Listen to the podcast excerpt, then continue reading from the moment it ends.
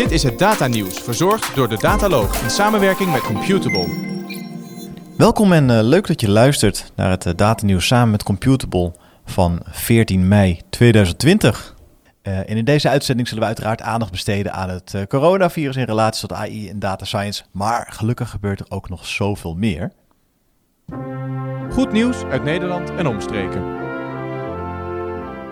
Want gisteren heeft het Songfestival plaatsgevonden. Ja, en niet het reguliere Songfestival wat vorig jaar zo mooi gewonnen is door Nederland en daardoor naar Nederland zou komen. Maar het AI Songfestival. En uh, wij belden vanmorgen vroeg even met Karen van Dijk, een van de initiatiefnemers van dit festival. Ja, Karen, uh, een beetje nog een kater van gisteravond? ja, nogal. ja, nee, dat was echt een fantastisch uh, feestje natuurlijk. Uh, ja, we hebben een winnaar van het aller, aller, allereerste AI Songfestival. En dat is helemaal geweldig. Ja, wie heeft er gewonnen? Dat is Australië, 12 points. ja, die ja, was, was het 12 points? Ja, ze hebben, ze hebben van het publiek echt het allerhoogste uh, aantal punten gekregen uh, vergeleken met de andere teams. Van de jury net iets lager. Er was een ander team wat, uh, wat daaruit als winnaar uit de bus kwam.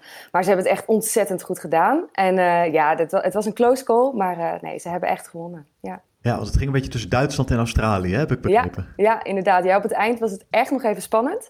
Uh, Duitsland die had, uh, die had dus wel echt 12 points gekregen van de jury. Die hadden echt iets ja. uh, fantastisch gedaan.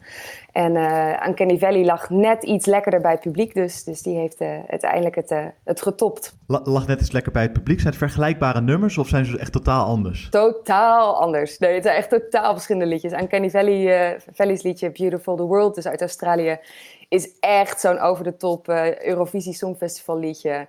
Uh, ja. Lekker episch. En uh, ja. het Duitse inzending, dat was, ja, daar zat metal in en nog allemaal andere stijlen. Dus dat was ook heel erg Eurovisie, maar op een totaal andere manier. Oh, en al die nummers die zijn gegenereerd door een algoritme? Ja, met hulp van een algoritme en artificiële intelligentie. Dus alle liedjes zijn echt een samenwerking tussen mens en machine geweest. dus ze zijn niet volledig gegenereerd. Uh, maar er zijn allemaal ideeën voor lyrics, voor melodieën gegenereerd. En dat hebben alle teams weer samengebracht uh, tot een liedje. En gaan we dit nu ook in de toplijsten terugzien, denk je, dit, uh, deze nummers? Nou, ik hoop het wel. Ja, ik denk zeker dat uh, een paar van deze liedjes uh, niet zouden misstaan op het echte Songfestival. Dus ik hoop zeker dat ze gedraaid gaan worden. Ja, fantastisch. En een super initiatief. Uh, Dankjewel. En, uh, we gaan uh, link naar de Spotify playlist met de nummers in de show notes zetten. Superleuk. Dus die, die is er neem ik aan, hè? Spotify die lijst. Is er. Niet alle liedjes staan daarop. Die staan op de site van de VPRO. Daar kun je ze wel allemaal vinden. Maar een, een groot deel staat wel op Spotify. Dus daar kun je ze zeker luisteren. Oh, Oké, okay. dan gaan we ook linken naar de site van de VPRO. Te gek.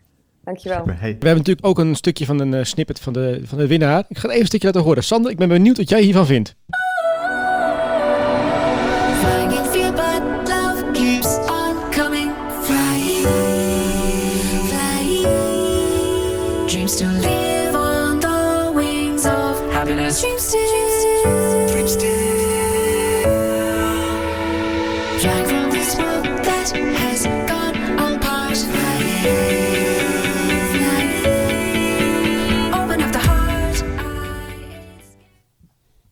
Sander, nou, wat is jouw mening als jury? Het, het, begon net lekker te worden. Uh, ja. Mooie, een lange, een lange intro, maar uh, volgens mij een, een knappe prestatie en een, en een mooi liedje. Oké, okay, we gaan uh, door naar uh, ja. het volgende item, Walter. Ja, want we hadden al aangekondigd, hè, het is niet alleen maar uh, Songfestival wat de klok slaat. Uh, we zitten natuurlijk nog allemaal in de situatie dat we te dealen hebben met COVID-19. Ehm, het is een goed nieuwtje vanuit de Nederlandse overheid. Want de toepassing van data en AI in de zorg ja, is in deze periode nog gewoon veel duidelijker gewo geworden dan dat het al was. Uh, en om die reden heeft de Nederlandse overheid ook een site ontwikkeld waarin zorgprofessionals helpen met het gebruik van data en AI in de zorg. En die website is datavoorgezondheid.nl. Prima site. goed dat ze het ook toegespitst hebben nu op COVID-19 en het gebruik van data. Als je overweegt om AI in te zetten in de strijd tegen COVID-19, wil je weten wat voor mogelijkheden er zijn en wat erbij komt kijken. En je kunt natuurlijk kijken op Wegwijs in de Zorg. En daar vind je belangrijke informatie over wetten, kaders, normen en kamerbrieven, onderzoeksrapporten en praktische handreikingen. Ja, wat ik vooral heel mooi vind is dat op de website zorgprofessionals aan het woord komen over hoe zij toegevoegde waarde van AI hebben ervaren in de zorg eh, die zij verlenen. En zo zijn er inspirerende verhalen te lezen van onder andere het Amsterdam UMC, het Trimbos Instituut en UMC Utrecht. Wat ik dan een mooi voorbeeld vind is hoe Paul Elbers van het Amsterdam UMC machine learning modellen inzet voor verbetering van de eh beslisondersteuning aan het bed zelf. Je hebt te maken met technische, organisatorische, eh, ethische, juridische en privacy uitdagingen. Volgens Elbers houdt AI niet op bij een model. Het gaat om het aantonen van waarden voor de patiënt. Ja, en tenslotte hebben, eh, hij, heeft hij ook met zijn team eh, Amsterdam Medical Data Science, eh, Amsterdam UMC DB vrijgegeven. En dat is de eerste vrij beschikbare Europese intensive care database met gede-identificeerde gegevens over meer dan 20.000 intensive care patiënten. Ja, even daarop eh, inhakend, hè. Eh, in het kader van privacy en COVID-19. Eh, temperatuur is ook een, eh, een persoonsgegeven, Walter. Hoe warm jij nu bent, hoe is, een, is een persoonsgegeven. Dat mag je dus niet zomaar meten of zomaar opslaan. Waarnemen mag wel met een temperatuurmeter, maar dat eh, mag je dus niet in een database opslaan.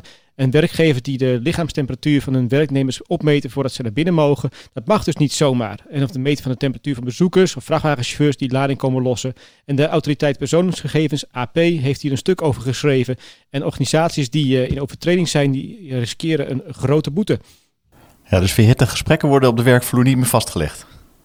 De overheid zou volgens de Dutch Startup Association 1,6 miljard moeten investeren in het start-up ecosysteem. Op die manier vallen de startende organisaties niet om tijdens de coronacrisis.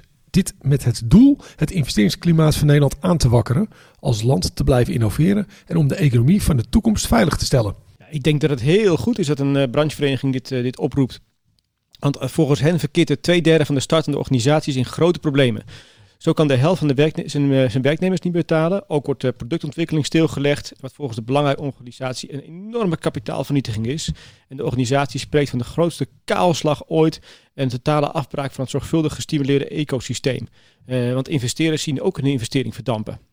Ja, de, eh, de DSA die heeft berekend dat er in totaal eh, 1,6 miljard euro voor start-ups nodig is. Eh, en hoe hebben ze dat opgebouwd? Nou, ze hebben eh, allereerst eh, gekeken naar het loon wat start-up professionals moeten ontvangen. Dat zou 300 tot 600 miljoen euro bedragen. Maar ook investeringen die nodig zijn, omdat eh, eh, start-ups tijdens deze crisis investeringsgelden mislopen. Dat zou gaan om een miljoen euro. En dan blijft er nog 100 miljoen euro over dat de start-ups normaliter zouden kunnen ophalen via gewonnen prijzengeld in innovatiewedstrijden. Ja, het lijkt me goed in ieder geval eh, dat we de Nederlandse start-ups eh, eh, ondersteunen.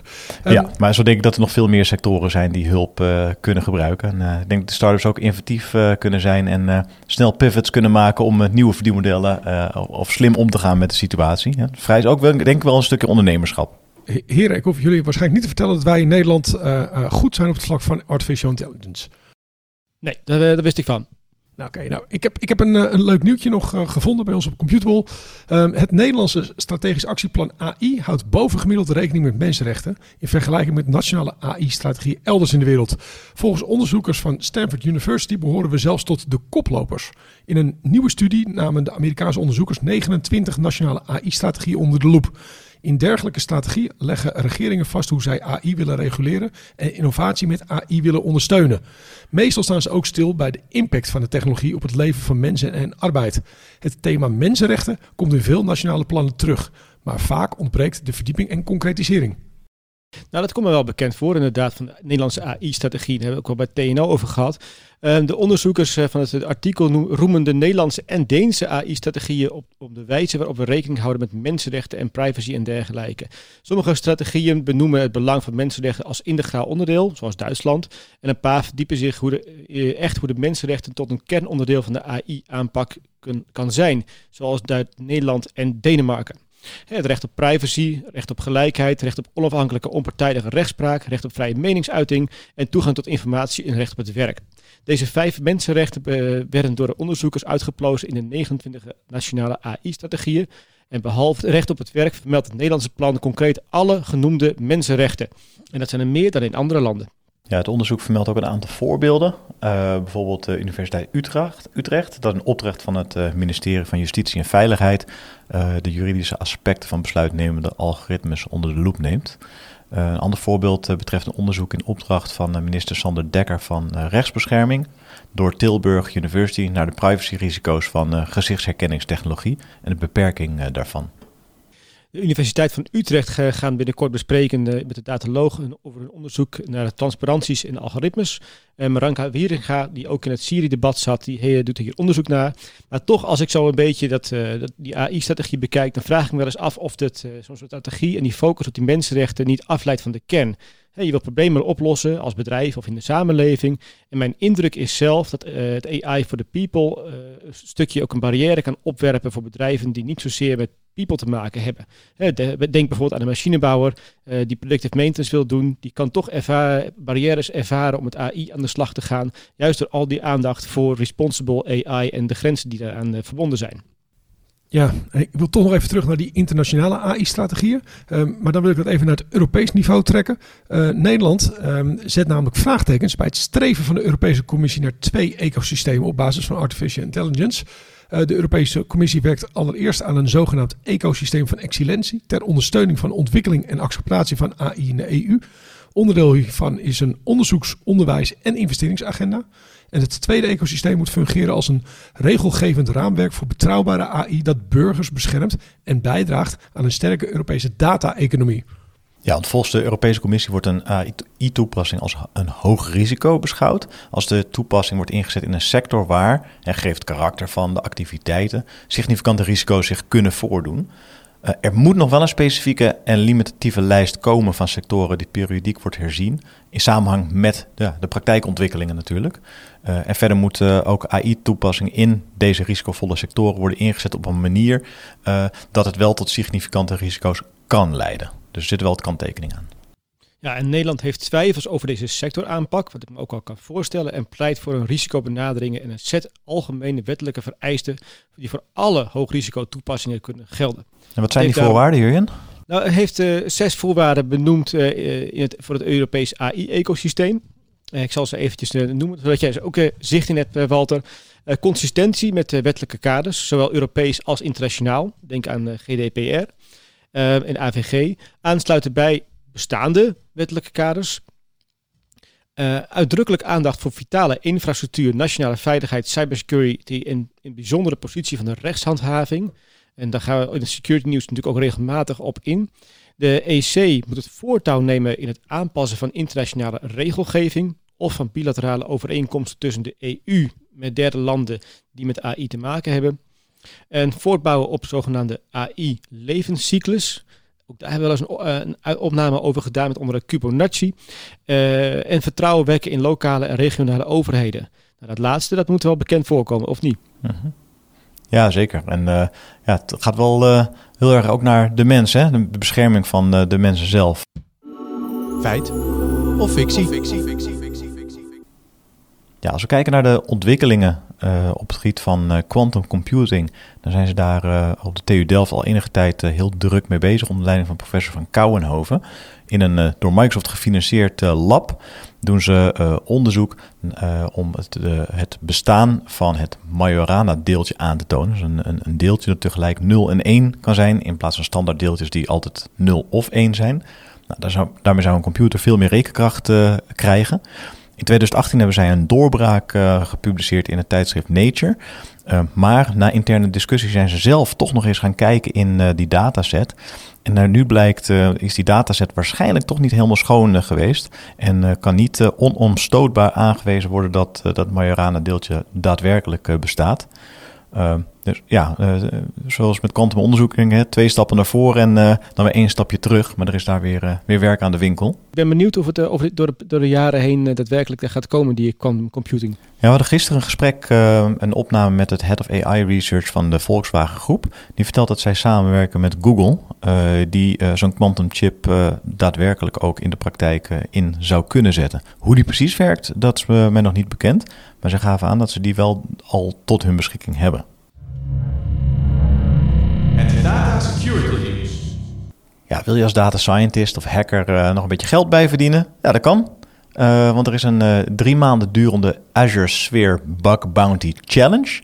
En die biedt topbeloningen als jij in staat bent om Pluton of Secure World te compromitteren binnen de IoT-beveiligingssuite van Microsoft. En Microsoft heeft een bug bounty programma gelanceerd voor dus die Azure Sphere, voor de Azure Sphere aanbod. En dat is een beveiligingssuite voor het internet der dingen, IoT, die hardware, besturingssysteem en cloud elementen omvat. Ja, de hoogste beloning, hackers, luistert u mee, 100.000 dollar. Die Azure Sphere Security Research Challenge is een uh, uitgebreid programma dat afgelopen augustus op Black Hat is onthuld. En dat programma Azure Security Lab was alleen toegankelijk voor onderzoekers die werden gevraagd om criminele hackers na te bootsen in een speciale niet-klantgerichte cloudomgeving. Deze keer duurt de challenge drie maanden en is gebaseerd op de toepassing. Uh, jagers uh, op bugs moeten uiterlijk een 15 mei een aanvraag indienen om deel te nemen. De daadwerkelijke uitdaging begint dan op 1 juni en loopt tot eind augustus. Met een linkje uiteraard in de show notes als je mee wilt doen. En laat het ons even weten of het gelukt is.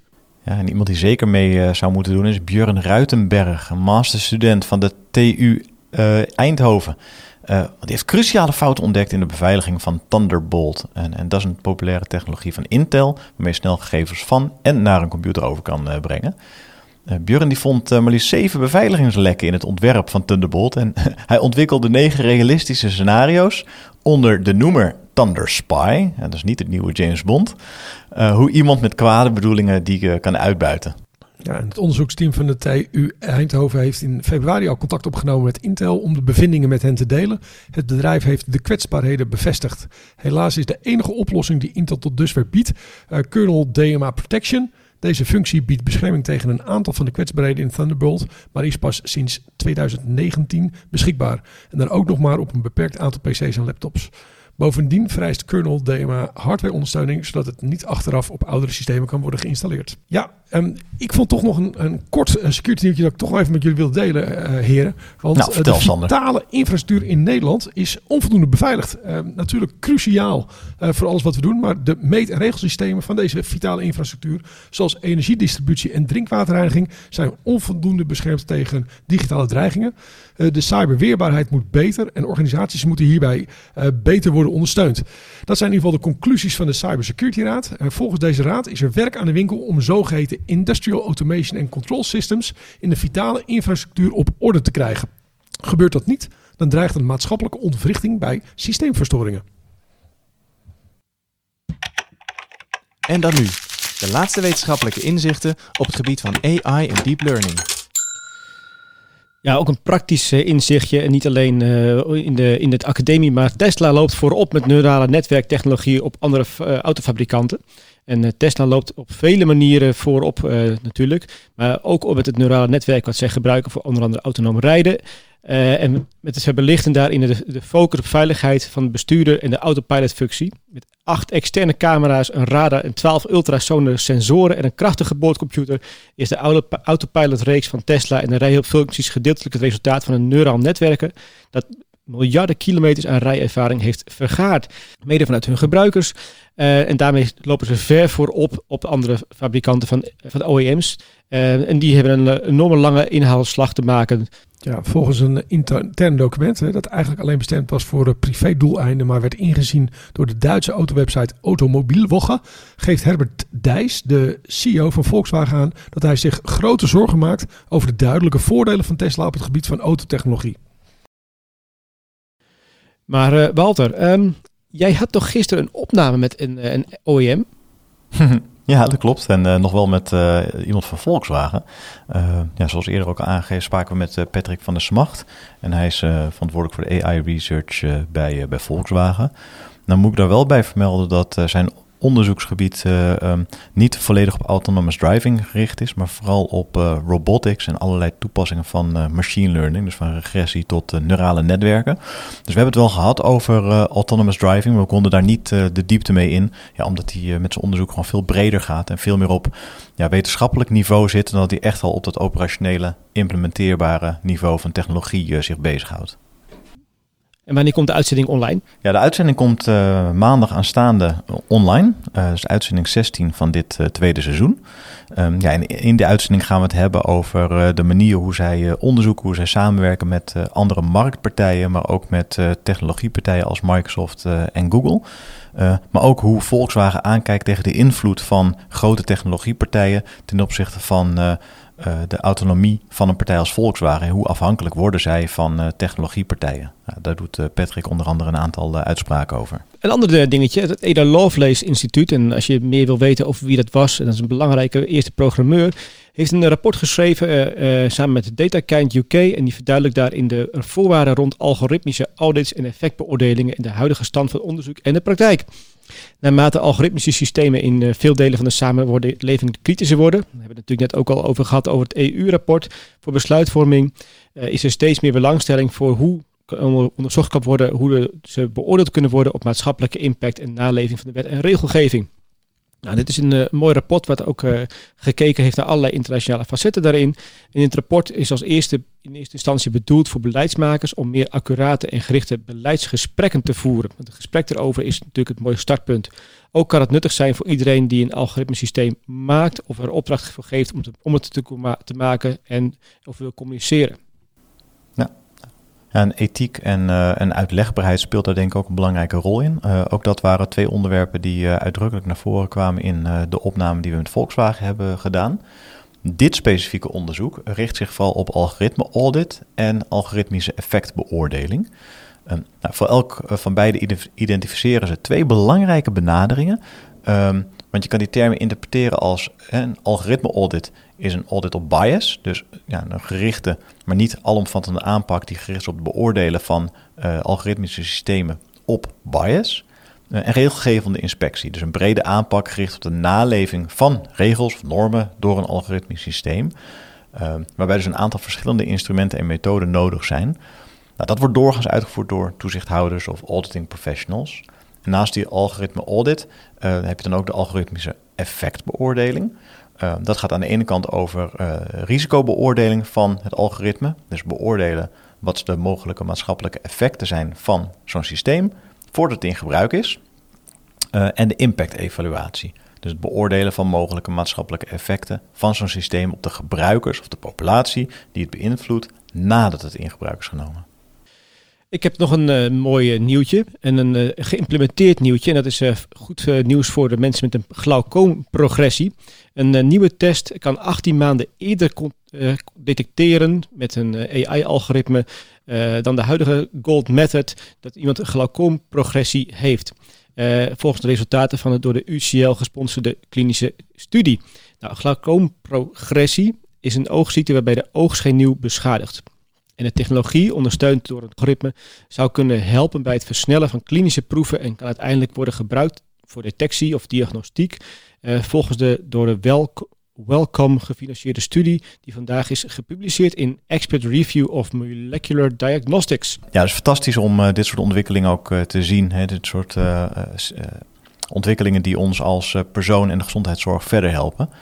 Hoofdonderzoeker professor Francesca Cordero, eh, die betrokken is eh, bij het UCL Institute of Ophthalmology van het Imperial College in Londen en het Western Eye Hospital Imperial College Healthcare en de NHS Trust, zei: ja, We hebben een snelle, geautomatiseerde, maar ook zeer gevoelige manier ontwikkeld om te identificeren welke mensen met glaucoom snel risico lopen eh, met die progressie naar blindheid. Ehm, en ja, wist je dat glaucoom ook wereldwijd de belangrijkste oorzaak is van onomkeerbare blindheid? Eh, want het treft jaarlijks meer dan 60 miljoen mensen. Ehm, en eh, zoals het er nu naar uitziet, gaat richting 2040 het aantal verdubbelen. eh, naarmate ook onze wereldbevolking ouder wordt. Dat is echt enorme bedragen, Walter. Ja, die, die aantallen zijn, zijn ja, gewoon niet voor te stellen. Eh, dus ja, de- deze vooruitgang eh, die is zeer waardevol. eh, ook voor ons als wij wat ouder worden en eh, voorbij het leesbrilletje zijn, eh Sander en Jurjen. Wat ik dan nog wel tot slot gaaf vind om te vermelden... is dat de onderzoekers deze test ook gaan inzetten voor mensen met longziekten. En zij hopen eigenlijk nog voor het einde van dit jaar... mensen te kunnen helpen die ademhalingsproblemen hebben. bijvoorbeeld ook door het coronavirus. Erg interessant. We gaan het op de voet volgen. Eh, ucl.ac.uk, daar kun je meer informatie vinden. Cloud nieuws. Cloudnieuws, ja. Ik heb een, uh, kwam een heel leuk blog tegen van uh, Data IQ over uh, het Technoslavia en een update van de Technoslavia map. Het gaat over onderdelen van het data science proces en de technologieën en hoe die met elkaar samenhangen en of daar bruggen gebouwd zijn tussen die, die onderdelen van, het, van die map. En wat zij concluderen is, in, in, tegenstelling tot wat we ze hadden verwacht, dat het technologielandschap van de afgelopen jaren niet geconsolideerd is tot, een, tot één groot platform, maar dat er nog steeds afzonderlijke provincies zijn die, waar bruggen nodig zijn tussen die provincies. Ja, en elk jaar doen ze in Technoslavia natuurlijk een aantal toevoegingen, of aanpassingen. En ik vond ook nog wel een belangrijke toevoeging in 2020. want dat was namelijk op het, het gebied van de infrastructure territorium. dat bestaat eigenlijk uit drie grote cloudaanbieders plus Kubernetes en OpenShift. Er ontstaat een groeiend belang in de grootzakelijke markt voor een datastrategie. Klinkt als een open deur, um, maar de cijfers wijzen het uit. Want veel van die grote bedrijven schuiven daarom op naar een hybride model. Dat is precies, om precies zijn 64%. 24% die kent enkel uh, uh, uh, on-premise. En 12% gaat volledig voor cloud. Wij hebben even een interview gehad, een kort interview met uh, Hielke de Visser van Data IQ. Uh, en die vertelt meer over zijn blog. Aan de telefoon heb ik hier Hielke Visser van Data IQ. Welkom Hielke. Dankjewel, ja, Jurien. Goed dat je er bent van uh, namens de IQ. Ik heb toch wat vragen over het blog als ik dat zo, uh, zo aan het lezen ben. In het blog wordt gesteld dat jullie verwacht hadden dat er de eilandvorming tussen de sectoren of uh, de, de, domeinen van data science wat meer naar elkaar toe zouden groeien. En jullie constateren feitelijk dat het toch niet zo is. Heb je daar een, een stukje duiding bij? Ja, uh, het, is, een hele interessante constatering. Hè? Want we, we volgen dus nu een aantal jaren uh, wat er allemaal uh, gebeurt. Hè? Welke eilanden er allemaal zijn binnen Technoslavia. En welke, welke, welke provincies er zeg maar zijn. Maar ja, wat je ziet is dat in de technologiewereld ja, de veranderingen gaan sneller dan ooit, ooit tevoren. ik zit nu 25 jaar in, in het vakgebied. En wat je ziet is dat er steeds weer nieuwe start-ups bijkomen. Die hele mooie producten maken die een bepaald gat in de markt uh, invullen. En wat je, wat je daardoor ziet is dat er eigenlijk uh, de consolidatieslag die we hebben gehad in de ERP-wereld, uh, bijvoorbeeld vijf tot tien jaar geleden, waar SAP en Oracle zeg maar, heel veel bedrijven opgekocht hebben, dat er tegelijkertijd weer heel veel innovatie ontstaat. Hè. Er is kapitaal beschikbaar gekomen, met name in, in Amerika, heel veel vanuit Silicon Valley. En heel veel ondernemers van het eerste uur zijn weer met de tweede of de derde generatie bedrijven begonnen. En het blijkt gewoon dat er nog steeds ruimte is voor, voor niche-producten, zeg maar, om daarop uh, op in te springen. En, ja, en, en de behoeftes die nemen ook nog steeds toe. En mensen willen nog steeds meer en sneller uh, dingen met data doen. Uh, dus ja, er is nog steeds een gat in de markt. En, en, en daardoor ontstaan gewoon iedere dag weer nieuwe bedrijven in dit speelveld. Want dat betekent dus een meer gefragmenteerd speelveld met nog meer nieuwe spelers. Waar hebben klanten nou behoefte aan? Wat zie jij nou zelf in de markt als, als je met, met jouw klanten praat? Ja, klanten die hebben met name behoefte aan een stukje zekerheid. Hè.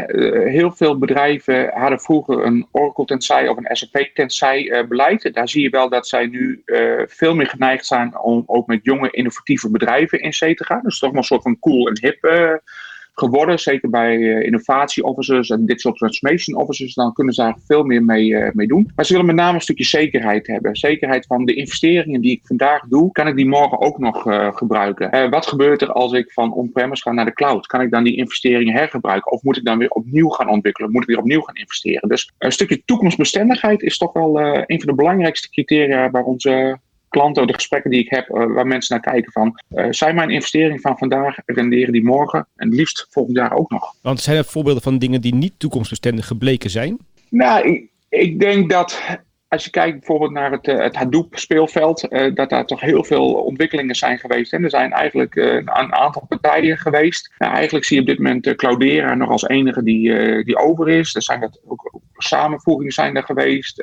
bedrijven zijn gegaan. Heel veel bedrijven die eigen distributies hebben gedaan. Ja, die, die zie je eigenlijk niet meer. En, en wat er dus eigenlijk blijkt is dat heel veel mensen toch zeggen dat de investering in Hadoop misschien wel het duurste stukje gratis software is, is geweest. En dat is denk ik een heel goed voorbeeld van een, technologie die aan zich heel, heel goed was. En, hè, gedistribueerd computing was super relevant, uh, maar wordt nu heel snel ingehaald door, door wat de cloud providers uh, kunnen leveren op dit moment. Ja, Ik hoor Hielke eh, praten over dat gefragmenteerde speelveld. En dan vraag je eigenlijk af of eh, grote cloud-transformaties tegenwoordig eigenlijk wel kunnen slagen. En dat is nou precies het onderzoek dat eh, Computable eh, aan het doen is op dit moment. Hè. We willen inzichtelijk maken op welke manier organisaties in de Benelux cloud-technologie inzetten. om zo de cloud-adoptietrends vast te stellen.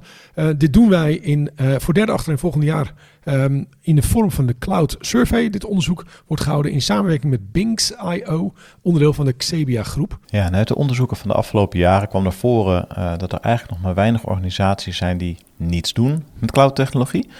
Eh, en dan zie je dat Microsoft Azure, Amazon Web Services en Google Cloud eh, de grootste cloud-platformen zijn.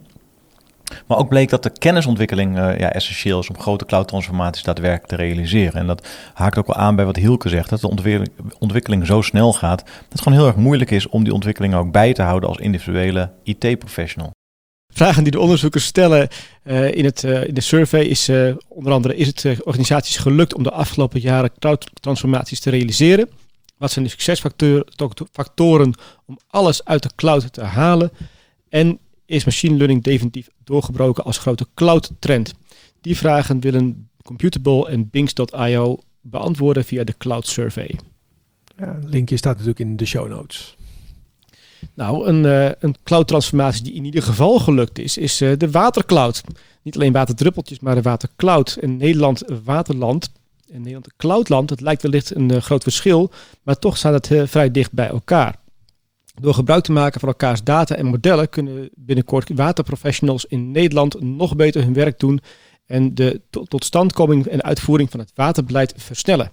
En dat is de conclusie van het zogenaamde Watercloud-visie, die opgesteld is door een consortium van partijen uit de watersector, onder andere onder leiding van Royal Haskoning DHV in opdracht van Rijkswaterstaat. Ja, en datzelfde consortium heeft onderzocht of toepassing van cloud-technologie bij het delen van data en modellen zinvol en mogelijk is om daarmee de samenwerking tussen waterprofessionals te versterken. Ook bedrijven uit de advies- en ICT-sector zijn hierbij geconsulteerd. Ja, het consortium eh, was ook opgebouwd uit een unieke combinatie van eh, expertisevelden. Eh, en dat was juist nodig om, om ja, dit specifieke vraagstuk goed uit te kunnen werken. Dus je had aan de ene kant Royal Haskoning, DHV's kennis van hydrologie, watermanagement, eh, informatiemanagement en digitale oplossingen. Technolution met kennis van complexe applicaties, softwareintegraties en, en communicatiestandaarden. Maar ook kennis over watermanagement en hydrolo- hydrologische modellering. En dat bracht Sweco in. Eh, en expertise van dataopslag, applicatie en modelprogrammatuur. En dat werd ingebracht door eh, VOR Tech. Eh, daarnaast was binnen het consortium ook alle kennis aanwezig van benodigde cloud-technologie en de governance daarvan. Dus dan heb je echt een heel mooi palet om als één consortium naar buiten te treden en hier een product van te maken. Een belangrijke partij die nog bij hoort is IBM, die het eh, meegeschreven heeft. En IBM komen natuurlijk niet zo heel vaak tegen. Maar als het om dit soort hele complexe, hybride, multi-cloud systemen gaat, dan hoor je de naam IBM toch weer eh, nog een keer terugkomen. We spraken met Tim de Wolf van Technolution over het belang van deze watercloud. Aan de lijn heb ik vandaag Tim de Wolf, consultant bij Technolution. En hij was betrokken bij het voortstuwen van het project van de Watercloud. Welkom in de uitzending, Tim. Dankjewel. Wat maakt het, eh, het Watercloud-project nou zo interessant? Ja, wat ik heel interessant vond aan het Watercloud-project is Rijkswaterstaat, de opdrachtgever, heeft een multidisciplinair team erop gezet. Dus ehm, dan heb je aan de ene kant een IBM, eh, een gigant met heel veel kennis van grote, complexe multicloud omgevingen. Maar ook met daarnaast hydrologen van Royal Haskoning, eh DHV en Sweco. En dat zijn dan weer de deskundigen op het gebied van de waterkringloop.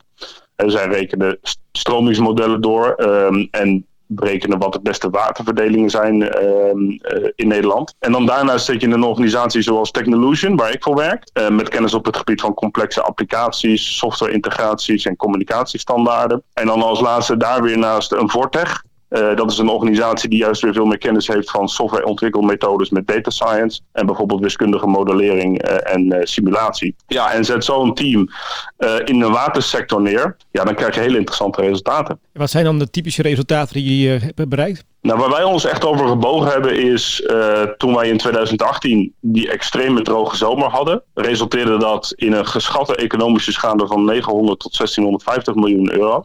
Dus dat is hartstikke veel. En in 2019 is die droogte en ook de beslissingen die gemaakt zijn tijdens die droogte, zijn die geëvalueerd door de zogenaamde beleidstafel droogte. En zij constateerden dat beperkte toegang en beschikbaarheid van data en modellen eigenlijk over alle betrokken partijen heen eh, adequate interventies eh, bemoeilijkte. En dat is dus ook waar wij ons over hebben gebogen. Hoe kun je dat stimuleren? En, en uiteindelijk is dus het resultaat een visie op hoe we in de huidige, eh, of hoe we huidige en toekomstige waterverdelingsvraagstukken beter kunnen analyseren door digitaal samen te werken. Gebruikmakend van bijvoorbeeld de cloud. En dan hopen we dat er straks een hoop ellende bespaard blijft. Dus als je data zou delen in een droge zomer, kun je betere beslissingen maken. Dat zeg jij daarmee. Precies. Ja. Precies. Want we zien natuurlijk dat er in eh, andere sectoren ook veel meer datadeelprojecten zijn en eh, gezamenlijke clouds. Was het voor jullie lastig om die data op, eh, op bij elkaar te brengen? Nou, het is zo dat er voldoende initiatieven zijn op dit moment in de watersector om, om beter data te kunnen delen. Maar het feit dat de beleidstafel droogte concludeert dat het nog steeds onvoldoende was om adequate beslissingen te kunnen maken, of in ieder geval dat de beslissingen eh, maken bemoeilijkt werd, geeft aan dat er nog heel veel kansen, eh, heel veel kansen zijn voor het delen eh, en samenwerken op een digitaal platform. Dus eh, ja, nee, zeker, absoluut. Hey, wanneer gaan we iets merken van de resultaten van jullie project? De verwachting is dat we eind dit jaar kunnen starten met de eerste pilots. Maar op dit moment ligt de bal nog wel bij de opdrachtgever Rijkswaterstaat. En die zal dat ook eh, met de, in de markt zetten door middel van een aanbesteding. En daar ook weer eh, dat, aanbieders op vragen om op in te schrijven. Hey, hartstikke bedankt. Wij, wij volgen jullie op de voet. Als er resultaten zijn, dan horen we het natuurlijk graag in een, in een volgende uitzending. Ja, gaaf. Dankjewel. Ja, ik vind het wel interessant hoe, we- hoe we eigenlijk twee vakgebieden waar we in Nederland goed eh, zijn, eigenlijk eh, samenbrengen in één project. Eh, water en, en de cloud. Ik ben benieuwd wat het gaat opleveren en kijk uit naar de pilots eh, die hopelijk eh, nou begin volgend jaar gaan starten. Nerdnieuws. Het laatste nieuws op het gebied van R, Python packages en andere AI-tools. Ja, dat was natuurlijk de stem van Stephanie die je daar hoorde. Een nieuwe rubriek waarin we nieuwe tools en packages eh, gaan eh, die gereleased zijn bespreken. Ja, en heb je als eh, data scientist of als techbedrijf zelf nieuws over een update van jouw tools, open source tools? Laat ons dan weten en dan kunnen wij bekijken of dat eh, in de uitzending past.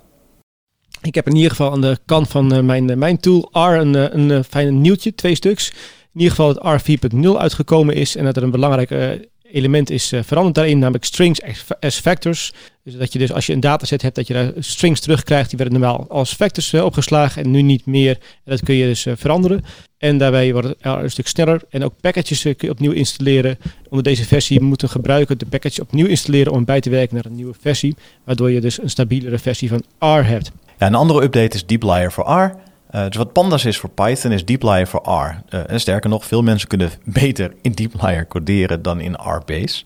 En dat geeft gewoon aan hoe centraal dplyr is geworden in het R-ecosysteem. Samen met andere pakketten die momenteel de tidyverse vormen. En dplyr is 1.0.0. Dat is uit. Eh, dat is een mijlpaal. Eh ja, kan je daar iets meer over vertellen? Ja, dat is natuurlijk een van de functies die ik het eh, meest gebruik, een van de packages. Ehm, er is een paar mooie nieuwe onderdelen van, eh van dplyr. Je, je kunt nu met de tidy select helper functions kun je binnen het selecteren van een dataframe al veranderingen aanbrengen, zoals filters. Ideaal, doet me een beetje denken zoals SQL werkt. En eh, eenvoudig, maar ook zo handig is de relocate functions. Dat, eh, vaak wil je een kolom hebben aan het begin van je dataset en wil je niet alle kolommen moeten, opnieuw moeten noemen eh, als je een selectie maakt. Dat kan nu met één, één functie. En de summarize function die heeft nu een mogelijkheid om pivot wider te gebruiken. Waarbij je dus als je een algoritme hebt waarbij je een, een mean hebt of een andere functie, dan kun je gelijk al in de kolommen je, je resultaat inzetten in plaats van dat je een long table krijgt. Eh, op Towards Data Science kun je veel meer vinden over dplyr en natuurlijk op tidyverse.com. De data-agenda voor de komende maand. Ja, we hebben natuurlijk weer gekeken naar wat er allemaal gaat gebeuren. Lastig om evenementen te vinden als we natuurlijk nog niet mogen samenkomen. Dus eh, de focus in de data-uitagenda van deze keer eh, ligt toch vooral op online. Ehm, zo heb ik een eh, webinar social distancing gevonden. Hot Item organiseert namelijk voor dinsdag eh, 26 mei van 11 tot 12 uur een webinar over social distancing. Sprekers Raymond van Eck, Adam Knoop en Adil Bouhoudi, ik hoop dat ik het goed uitspreek, behandelen de vraag hoe bestuur je anderhalve meter in een continu veranderende organisatie. Dit webinar is interessant voor zowel business als IT-management. En in dit webinar wordt ingegaan op de uitdagingen, het implementeren van een social distancing protocol, eh, hoe, het, hoe je moet omgaan met eh, privacy issues en hoe IoT en analytics modellen bijdragen aan de veiligheid.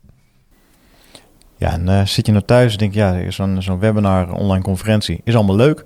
Maar ja, ik wil ook mijn creatieve kant eh, nog wat verder gaan eh, verdiepen. Dan kan je als data scientist ook aan de slag met randomizers in, in R.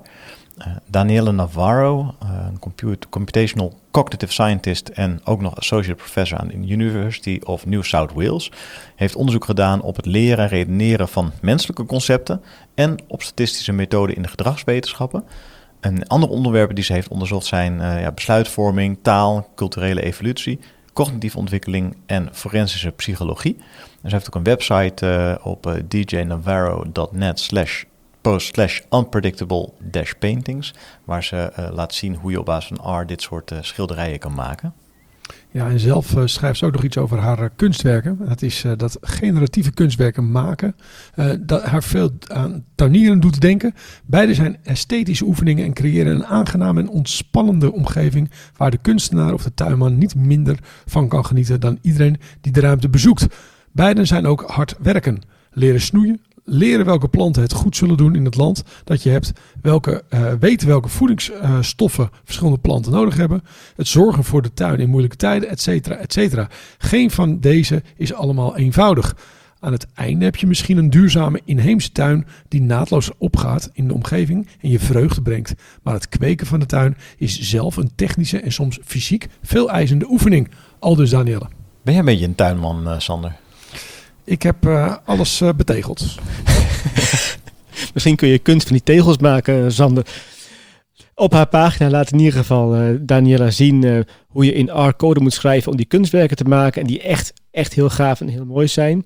Het eh, code gaat uit van randomized functions in data frames en vectoren, aangevuld met ggplot code. En ze heeft ook een specifieke package gemaakt voor haar kunstwerken. En de link naar de GitHub repo en de benodigde packages, die kun je vinden op github.com slash djnavarro slash rosemary. En, ehm, Google die eh, brengt een eh, conferentie uit op eh, 26 mei.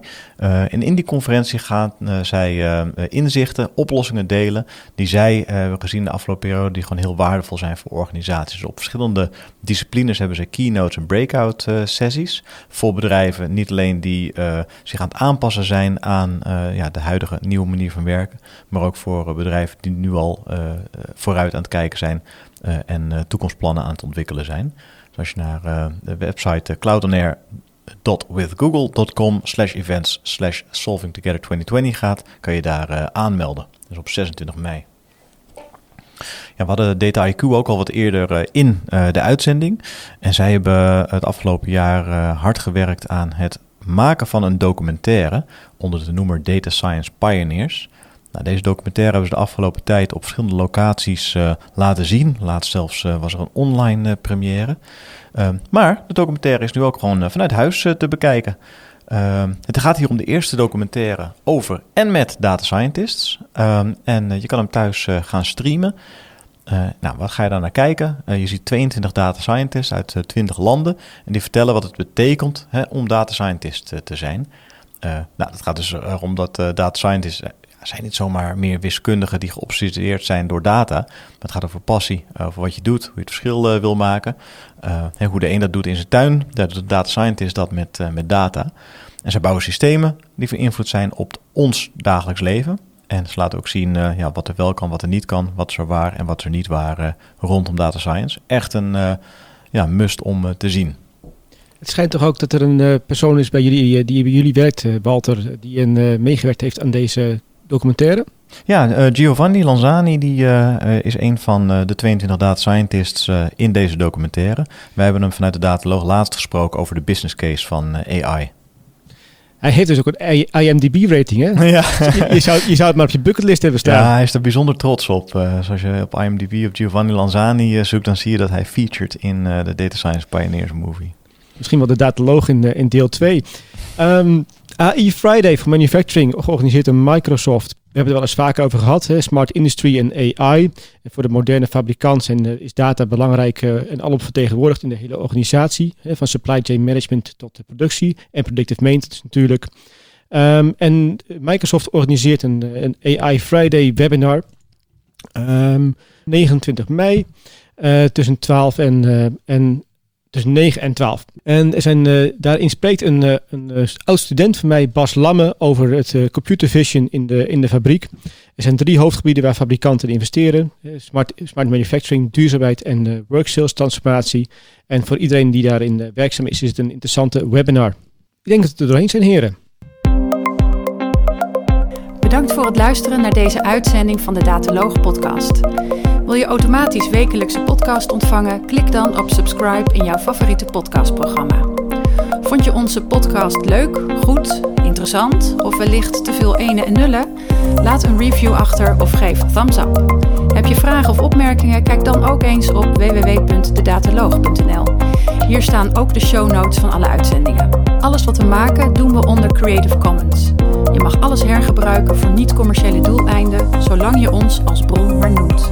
Volg ons op Twitter op @dedataloog. Graag tot de volgende keer en voor nu tot data.